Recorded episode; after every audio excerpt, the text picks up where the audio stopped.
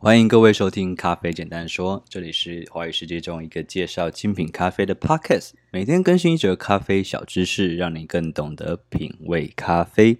大家好，我是曹板。我是阿西， Hello，好久不见了，我已经拖更了快要一个礼拜的时间，大家想我吗？还敢讲 哦，一个多礼拜不知道大家有没有去看我们的直播啦？就是我们其实虽然说就是花了很多时间做很多事情，但是我们一样也有在我们的 YouTube 上面做直播。对，其实我们只是没有更新 podcast 而已，对但是我们有做其他的节目的直播，其他的内容。对，我们那一集是在做配方豆的的做法，虽然说有点有点乱，有点没节奏，但是就是一个给大家看看就是怎么样做配方豆的一个过程啊啦。嗯，如果大家有看那一则，就是那一则直播，或是有看后面留下来录影影片的话，会发现，其实其实现场只有只有曹凡一个人知道配方豆要怎么做啦，大家没有人知知 道道在干嘛，大家都在大家都在乱乱玩。 对，然后那天其实我们是从从下午，然后开始烘豆，就是先决定，诶，先先烘了不同支的豆子，然后后来大家再用杯测的方式去测试，诶，每一支的味道是怎么样，先知道味道之后，再这样去安排说，诶，我希望我们配出来这个配方豆失眠。它的前中后味，或是它的个性应该是怎么样子，可以去符合这一首歌。反正就是已经开卖了，大家可以喝得到，你可以上网买得到这支这支配方，还蛮特别的，跟我以往的明朝配方都不太一样。呃，我觉得这一支还蛮有个性的，但是那一天冲完之后啊，其实每个人的去的感想都不太一样。对啊，嗯，嗯，好，那我们其实这个礼拜在忙什么？这礼拜我们做了很多事，我们包含我们去把咖啡园的树苗、疏苗，然后去调整它们的位置跟除草，这个草真的是多到一个爆炸。天哪！我那天除了除了一个上午的草都除不完， 有人除完草之后手就举不起来那除草机除草机会会震，你知道吗？了。它会有震动，所以那天我手超酸的。对啊，那我就是就是都市人嘛，都市人就是这种东西，如果是专业咖啡农来做的话，其实他根本就没感觉。应该会被笑吧？对啊，就希望赖大哥没有听到这一集的节目，他他应该不会听 podcast 啊。谁知道？说不定人家咖啡农都很潮。对，反正我们我们这一个礼拜做了很多事情，就是包含呃，因为阿西跟那个阿威导演、威力导演有来我的有来新社，所以我们今我们那这这个礼拜其实我们拍了很多片啦，我们一直在拍一些咖啡的教学影片或者是一些一些素材，那未来的话都会放在我们的 YouTube 上面去去给大家分享。没错，然后对于就是我们的视觉等等的规划，现在也在讨论中。对对，我们哦，就是反正这礼拜很充实，做了很多事情，所以就有一点没有时间 跟力气去录节目。其实是时间感已经跑，其实是时间感已经跑掉了吧？是吗？我我我真的，我们连健身器材都已经 settle down 了，就是把所有东西都设定好了。好，好，没关系，我们就赶快进入我们今天的主题。我们今天的主题是这集的的呃单元叫做咖啡产地系列。那我们今天要讲的产地是来自于厄瓜多这个产地。没错，Ecuador，对，你知道厄瓜多在哪里吗？中美洲吧？哈哈，果然就是不知道。什么？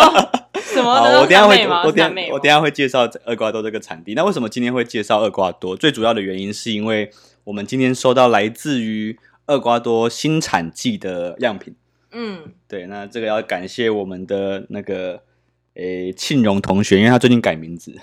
他 改原本名字他原本就叫小圆，然后后来他他改名叫叫庆荣，我一直叫不习惯，所以我刚刚要看一下笔记。对，那因为因为那个庆荣他是在做生豆商进口的。嗯，对，所以我我跟他很很好，所以他会帮我送一些新产季的豆子给我。哦，对啊，对今天早上邮差要送来的时候，还问说：“哎，你们家在哪里啊？找不到。对，因为我们地太大，还找不到，找找找找不到入 口。对，那因为怎么讲，厄瓜多这个豆的这个产地，其实我已经注意很久，因为我我是一个很喜欢冷门产地的的哦烘豆师。”看得出来，从明朝的那个豆架上就看得出来。对，你看我们会进什么秘鲁啊，会进厄瓜多啊，哦，对啊，或者是马拉维，这种奇怪的产地，因为我觉得就是咖啡不要就是待在舒适圈，永远都喝耶加雪菲、喝肯肯亚。亚，对对，你应该要跨出去，就是你要离开台北，嗯，对你不能都在台北喝咖啡，你要你要去很多不同的产地喝咖啡，那样才会有一种呃比较丰富的风味记忆库吧，我觉得。啊，对啊，嗯对，所以我我我我其实常年关注，不能说常年啊，四五年啊，嗯四五年我都在关关注一些比较冷门或新兴的产区，像厄瓜多这个产区。那我其实去年我就有买厄瓜多了，对我去年就买了一只那个很特别的品种，等一下会介绍到叫 Cedra 这个品种。嗯，对我，我买了一只 C 九，我很喜欢它，所以我去年的时候就有跟那个庆荣问说，哎，因为我在咖啡展遇到他嘛，嗯他我就问他说，哎，那个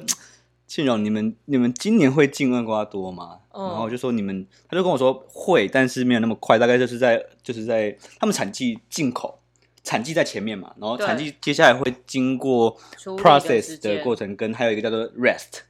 啊，静置的时间，了解，让它熟成之类的那种，对对对，然后最后才会到出口，然后到进口，因为还要嗯算那个航班跟船运。啊，对，反正就是他们大概普遍来讲，台湾收得到厄瓜多新产季豆子，这个就是在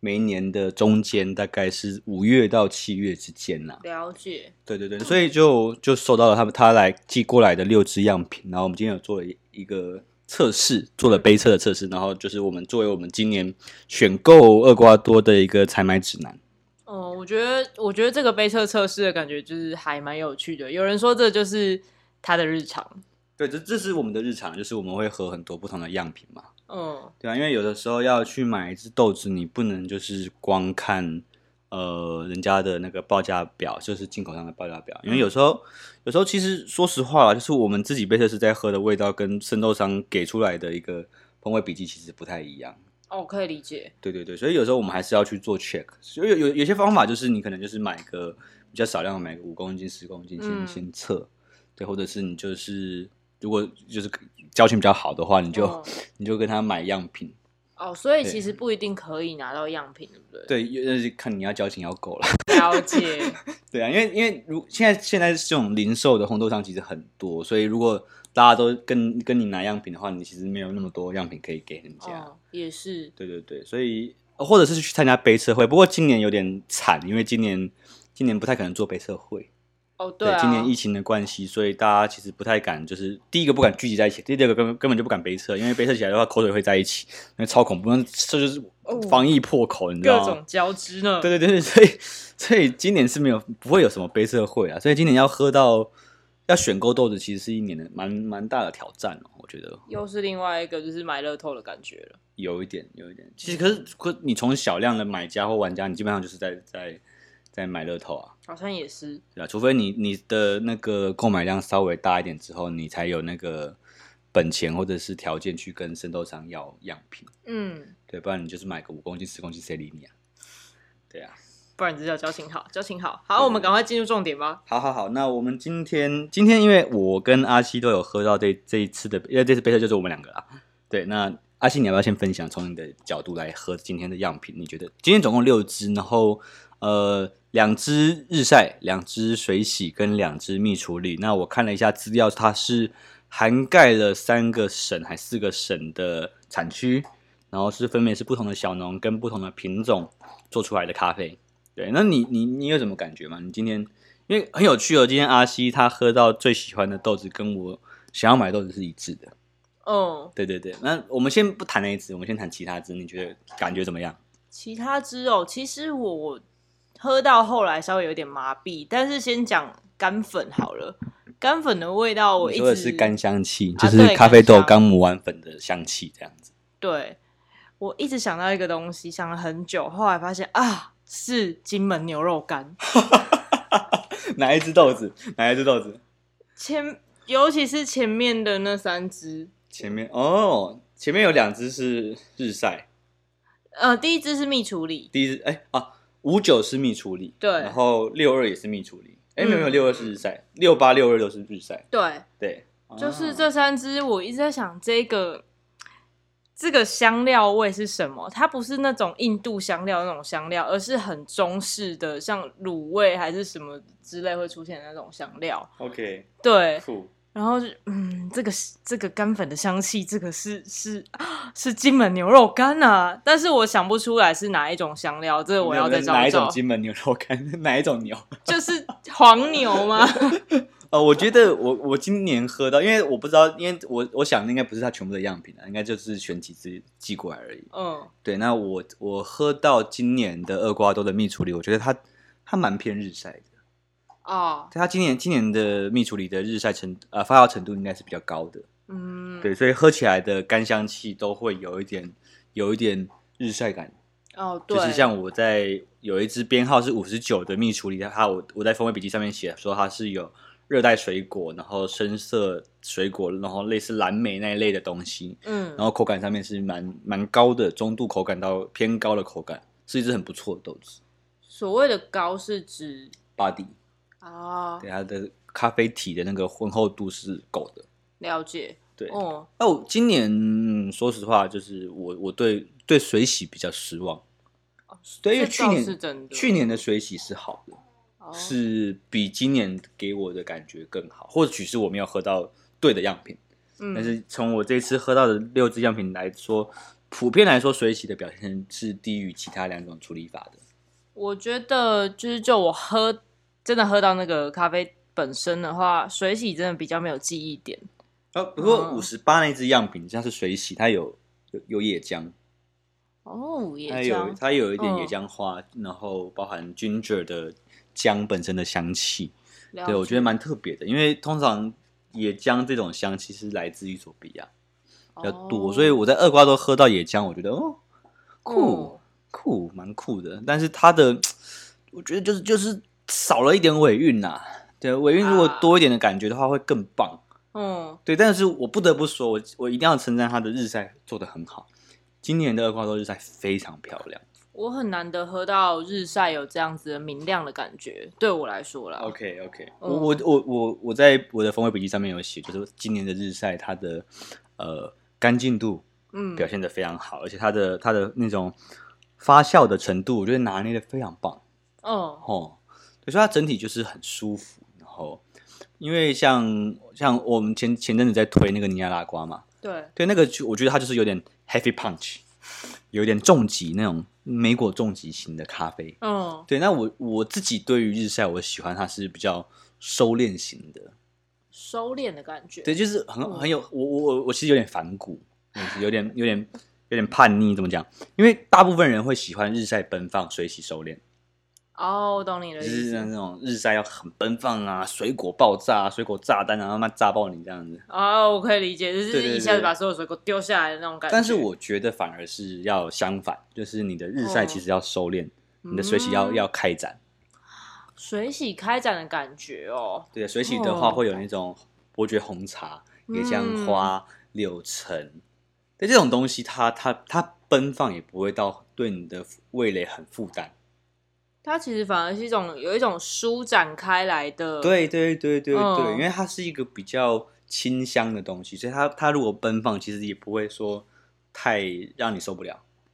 哦，我懂你的意思，有一种对有一种就是简单的乐曲的那种感觉。对对对对对对对对哦对，所以我我我我反而相反了，我在品味上面我会喜欢比较收敛型的日晒。那刚好今年的厄瓜多是比较类似这种收敛型日晒嗯的香气，所以我就很爱。像我我今天挑，我跟我跟阿西今天挑到的豆子是哪一支？我看一下，六二，对，对，六二这支我喝到我喝到玫瑰，你没有喝到？玫玫瑰。瑰在在热的时候，第一段有玫瑰的味道。其实玫瑰不好认，我我可能没有认出来，但是对我来讲很明显的是梅果。莓果。好，嗯我有我有喝到玫瑰，然后莓果我们两个都有喝到，然后我有写它的，因为我今天没有到很认真拿杯测表，我今天就是把我喝到的风味写下来而已，我没有认真评分。嗯，对，然后我喝到很高的干净度跟很棒的尾韵，这支的尾韵是六支里面最棒的。哦，对，对对，所以呃，听众朋友应该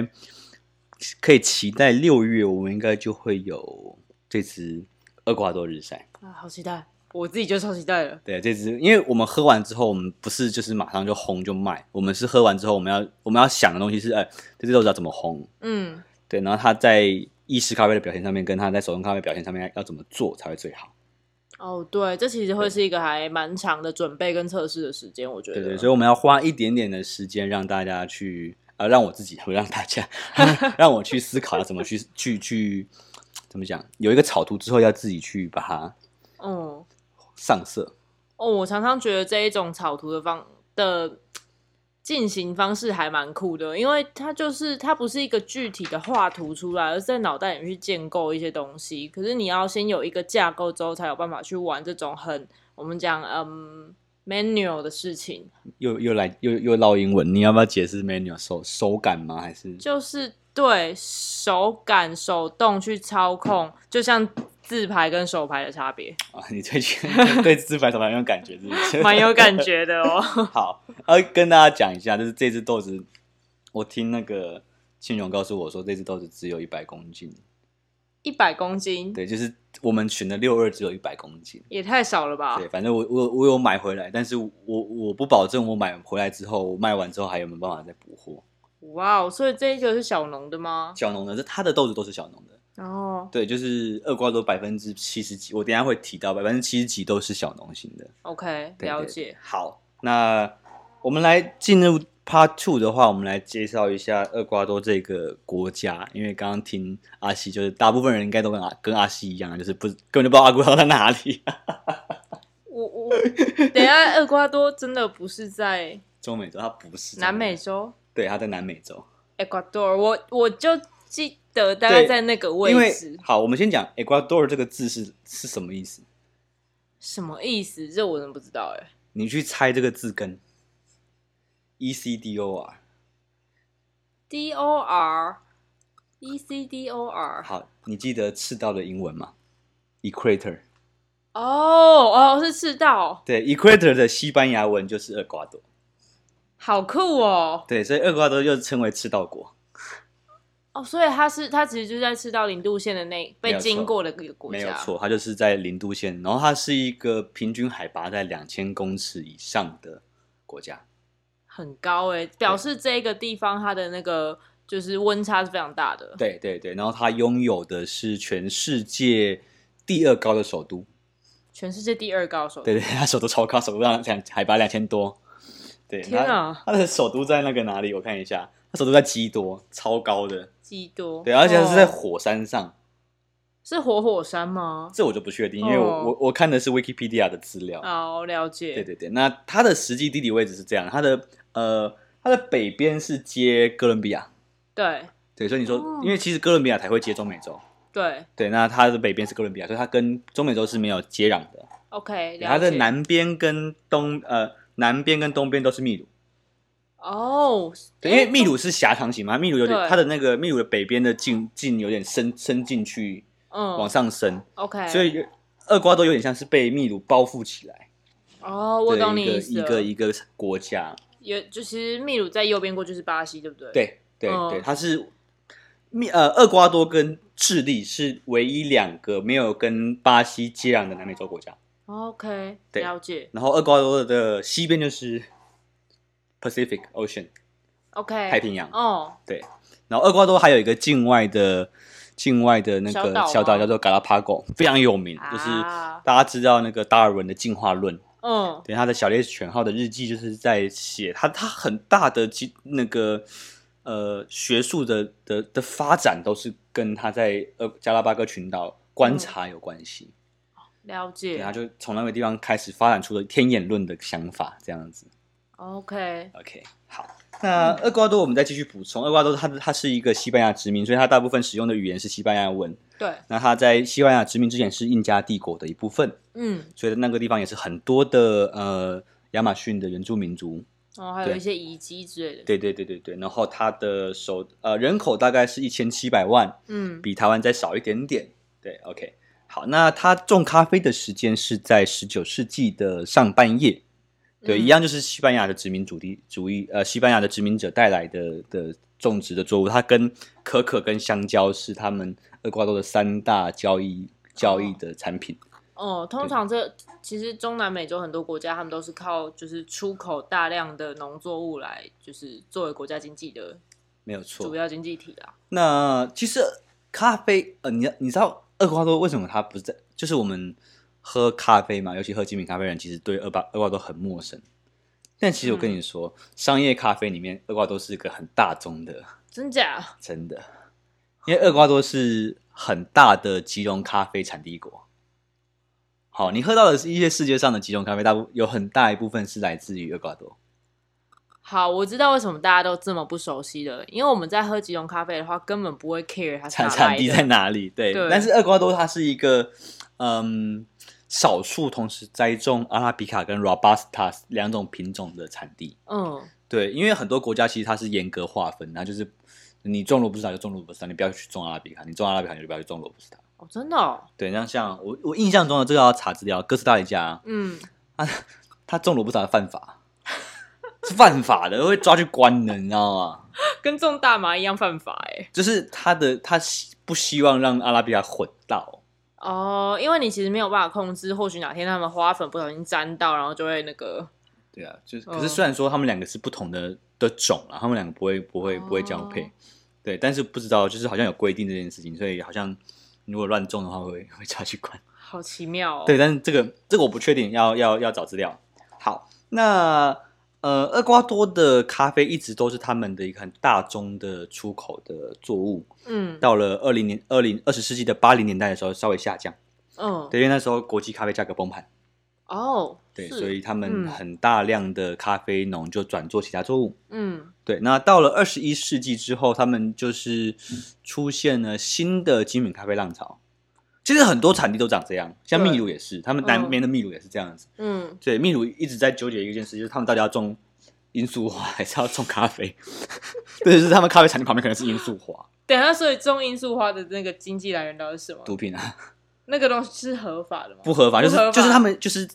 他们的农民就是一直在一个纠结的当中，纠结要合法还是我不合我法？种咖啡很容易有病虫害，对然后价格又低，嗯，那不如停了中起来种罂粟花。哦，了解。对，所以所以像在二十一世纪之后，精品咖啡在起来之后，像秘鲁或者是厄瓜多这样的国家，嗯他们就重新进到了咖啡产业里面，再次重新变成一个角色。那就是之前提过的第三波精品咖啡浪潮嘛。没有错，没有错。哦，那在因为你知道中美洲跟南美洲最主要的比赛就是 COE Cup of Excellence 这个这个圣斗竞赛，嗯，如果不记得的话，请你出门左转去听 C O E 那那那一集，虽然我忘记是哪一集了。对，好，那在厄瓜多它，它虽然没有 C O E 的竞赛，但是它有一个叫做金杯厄瓜多。哦、Golden Cup，呃，不是，它不知是吗道不是写 Golden Cup，它我不知道它的它的英金杯文，它是西班牙文，所以我不会念。啊，OK，对，你可以上网查金杯厄瓜多，你就会看到这个比赛了。好，对，好就，那呃，它这个比赛就是类似 C O E 啦，嗯，对，，可是它是一个很怎么样，有点有点没有那么完整的的竞赛。因为你说是金杯厄瓜多，那基本上就是他们国内的嘛。其实 COE 也是啊，美国就是美国币啊，哦，OK，对。可是 COE 是很透明的，然后它是可以在网络上直接购买的。但是金光、金杯厄瓜多有点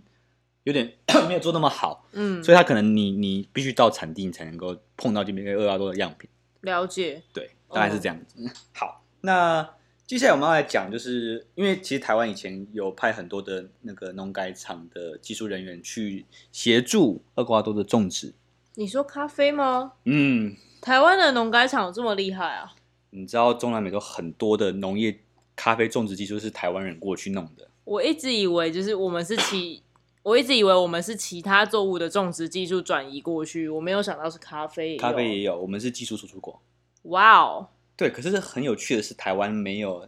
这个东西没有输入到产产销班里面去或产地系统里面去。对啊我，我不知道为什么了，我还没有嗯深研究到那么多，但是很多我看到的资料上面都讲说，呃，中南美洲很多的咖啡农的种植技术是来自台湾帮助的。好酷哦。台湾 can help，耶、呀 OK，好，那根据我们的那个呃农农粮署他们的一个报告，来自一一年的报告，嗯，对，他有讲说，他有讲到厄瓜多的产地的问题啦，对，对，他呃，厄瓜多最大的一个问题是它的产量非常的少，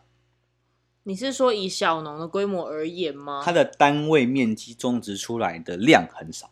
哦，是哦，就是我们会去计算说，OK，你的这个产地它的每公顷平均下来每公顷会生产出几公斤，对，对，那你知道在巴西这个这个巴西算是一个很很量产的国家了，我嗯们直接拿它来做一个基本的概念。巴西的每公顷是一百一千五百五十公斤，嗯，对，但你知道厄瓜多是多少吗？不知道，两百。一千一百五跟两百， 对，就是你就是厄瓜多的产量非常的少，这已经快要六倍了这。有点像台湾的感觉。台湾也是嗯单位工勤的的中的生产量是很少的。哦，对，台湾对，的那你知道就是生产量少就会遇到一个问题嘛，价格高嘛。价格高，然后量不量出不来，然后供给可能会不稳定。对，就是这个问题。嗯，那那个时候，在这一份报告里面就有提出了三个最主要的原因，就是在厄瓜多这个产地，他们最主要的问题是哪三个？这样对啊，第一个问题是因为他们都大部分百分之七十五都是小农栽种，嗯，所以他们没有什么大比较大的庄园式的管理，哦，所以他们就很缺乏技术性的东西。他们就是对啊， 有点像台湾的状况，就是我自己种，然后种爽了这样子，呃然后种的好棒棒，对，我这种很感开觉心。这样子。可是它嗯其实很多的专业技术是没有的，包含它在后置处理的技术，或者它在栽种上面的面积的比例的嗯技术，它都没有没有这个概念。可以理解，对，那再来就是小农这个制度就会造成一个状况嘛，资金不够。对，对，资金不够会发生什么问题？你没有钱请工人来雇咖啡树，嗯所以那些像是家呃肥培管理、田间管理或者是病虫害防治，嗯你，都没有钱，就是你要让它变成专业化生产的话，其实是有困难所以的。你就变自然生的咖啡。 对，但是就是没有那么好的自然生，对，对，所以它的产量就少，然后品质就拉不上来。哦，好然后第三个问题，呃呃，不对，对不起，第二个问题是第三个问题是它的平均的咖啡树的树龄是老化的，嗯，对，大概就是八年到十五年之间的咖啡树龄，其实蛮蛮高龄一的，般来讲，咖啡树大概是大概十年以内啦。十年以内，啊那它都是十十十年二十年的咖啡树，那你知道嗯咖啡树它在越来越老的时候，它的产量就会下降。哦，了解，所以，当你的咖啡园里面都是老咖啡树的时候，就会面临到你产量下降的这个问题。量越来越少，值可能不一定，就不太确其实不定见得好或不好，但是嗯量、量少是一定的。啊。那这样子不是雪上加霜吗？对啊，所以就是我们看到的报告就是提出这三个问题，我觉得对还蛮精辟的。 ，OK，对了解。好，那再来的话，我们要来跟大家分享为什么你在买呃很多厄瓜多的咖啡的时候，你会看到某某小农。哦，对，就是比方说我们今天买我们今天要买的那只豆子叫做大嘴鸟庄园的呃什么霍格小农，对，就是你会看到它除了庄园之外，还会写一个什么什么什么小农。嗯，对，为什么会有这样子的一个名字出现？为什么？就像我们刚刚讲的，大部分都是小农经营嘛，小农在小农的方式在生产豆子，这这是其中一个原因。然后生豆商他那生豆商要怎么去买这些小农的豆子？其实很有趣，就是我看到的资料是告诉我们说，就是呃，在厄瓜多这个地方，他们其实他们的 wet mill 就是所谓的处理厂是对少的，嗯，不多，嗯，所以他们的他们的方式有点像是印尼，就他们是就国内的那种 coffee hunter 生豆是采哦买商，他会他会自己开着小货车，然后到处去采，就是去一个村庄，然后问说，哎、这边有没有人种咖啡啊？找好的咖啡的对对意对思，对，喂，你咖啡，我跟你买樱桃，嗯，对我把你整批的咖啡果买收回来，对，对，然后我就会标注哦，这个是来自于可能王仁杰小农的咖啡，嗯对对对对，然后那是赖大哥的咖啡，嗯，然后我就会把这这一册一册的咖啡全部再去处理厂处理，好所以你有看到趣，的的产品上面就会标记它是什么什么小农，嗯，对，哦，原来是这样子，对对对，所以大家可以去注意一下，你看你自己如果在，因为其实最近几年你越来越多可以在精品咖啡馆里面喝到厄瓜多的豆子。哦，对你就可以去注意他是叉叉小农， 什么小农这样。哦，我觉得这个方式还蛮好的，这有点像产销履历的感觉。都是啊，基本基本咖啡就是产销履历的概念。对啊，就是以咖啡来讲，好像这一点做的比其他的农农作物好很多呢。嗯，那台湾，我我补充一个资料，嗯，台湾的进口厄瓜多的比例好了，我们对，讲就是台湾在二零一一年的报告里面，它台湾进口厄瓜多豆子大概是在七百零五吨，七百零五吨。对，那嗯大概就是占整个厄瓜多出口的百分之一。其实也算不少诶、台湾台湾很爱喝咖啡啊，对啊，台湾的那个咖啡消费市场算很大欸诶、他们最大的是哥伦比亚，好像进口百分之七成吧，忘 记了。哥伦比亚为什么要从他们邻国进口啊？我可以冠哥伦比亚的名字卖出去比较贵啊， 啊，哦，OK，了解。其他东西也有类似这样子的那个哦、就像是以前的，可能像有，比方说呃，三零七的茶比较贵，嗯，那我可能竹山的茶，我就会卖卖去三零七，然后三零七包装之后再卖出来叫三三零七茶。哦，对了很多这种哦解产地，很多这种情形啊，很多这种状况其实蛮多的。对对对。哦，好，那到了我们的节目的尾声，我们来来推荐两款你一定要喝的厄瓜多豆子。好，好嗯，第一款叫做 Galapago，就是所谓的海龟豆。哦，我对们刚刚有讲到那个达尔文的小岛，对，那其实其实我们咖啡咖啡产业都会叫它海龟豆，那是一个昵称啊。但是严格来讲，它是陆龟。对，对，陆龟不是海龟，陆龟不会游泳，你把它丢到海里它会死 掉。对，那这只豆子它它就是为什么叫海龟豆呢？因为它的生豆的那个麻布袋上面就印了一只乌龟的样 子，哦，好所以可爱哦，很可爱。这只咖啡豆很有名，但是最近几年大家比较红 geisha，所以乌龟就被遗忘了。嗯，对，所以你现在喝精品咖啡的的朋友，很很多很多人可能会不知道有这只乌龟豆。哦，也是，我觉得可能要稍微有点资历的人才会知道吧，对你大概 一零年左右开始喝咖啡的人，就会知道乌龟豆。嗯，难怪我不知道，对，然后据说，因为我们认识那个夏洛特的陈大哥，嗯，据像陈大哥的说法，就是乌龟豆是他进来的，他引进台湾的。哎、对，我们有有机会跟他采访这件事情。好哦，好对哦，对，好，那乌龟豆它有一个很可爱的名字，叫做叫做 Lonely George，寂寞乔治。寂寞乔治，对，为什么叫寂寞乔治呢？原因就是因为它就是世界上唯一一只那个品那那个物种的乌龟，最后一只？对，然后没有它，就是只剩下它，它也没办法跟任何人就是交配或干嘛的，他已经没有办法留下任何的后代了。就是没有它就没有了，对，对，但它它已经没有了，就这样。 哦，我已经失去他了。呃 OK，好，可是 那个 Lonely George 这只豆子还是还是存在，嗯，对，那吉姆乔治呃 Galapago 这一只豆子，它是一个非常有机的方式栽种的咖啡，有机的方式，对，因为在在加拉巴哥群岛是不能使用农药的。哦，对，是有规定，因为它是一个国家公园保护保护区之类的，了解所以是不能。可是那边可以种咖啡，对，所以他们那边生产的咖啡其实是蛮有机，它都会就是标示有机 （organic） 的咖啡这样子，那这个量应该也蛮少的哦。不多不多，嗯但是它的咖啡味道就是很好，很平衡，很饱满，然后会有一点点它的特色风味是，它不是像那种现在比较新的精品咖啡都是用一些香气去炸，你看就是一支很很干净、很很温和，然后带有一点淡淡的。如果你有抽雪茄的话，它有点像还没有燃烧之前的雪茄烟丝的味道，很香，好有趣哦。很舒服的一只豆子。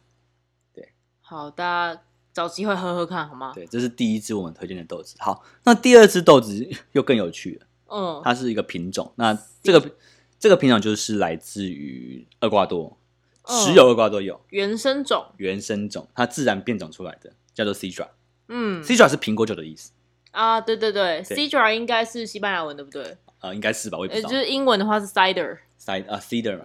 ，Cidra。两个念法，两个念法都 OK。 OK OK，哦反正它就会有那种类似苹果酒的香气。哦，等一下这只豆子很酷哦，它是它的爸爸跟妈妈是 Bourbon 跟 Tipica，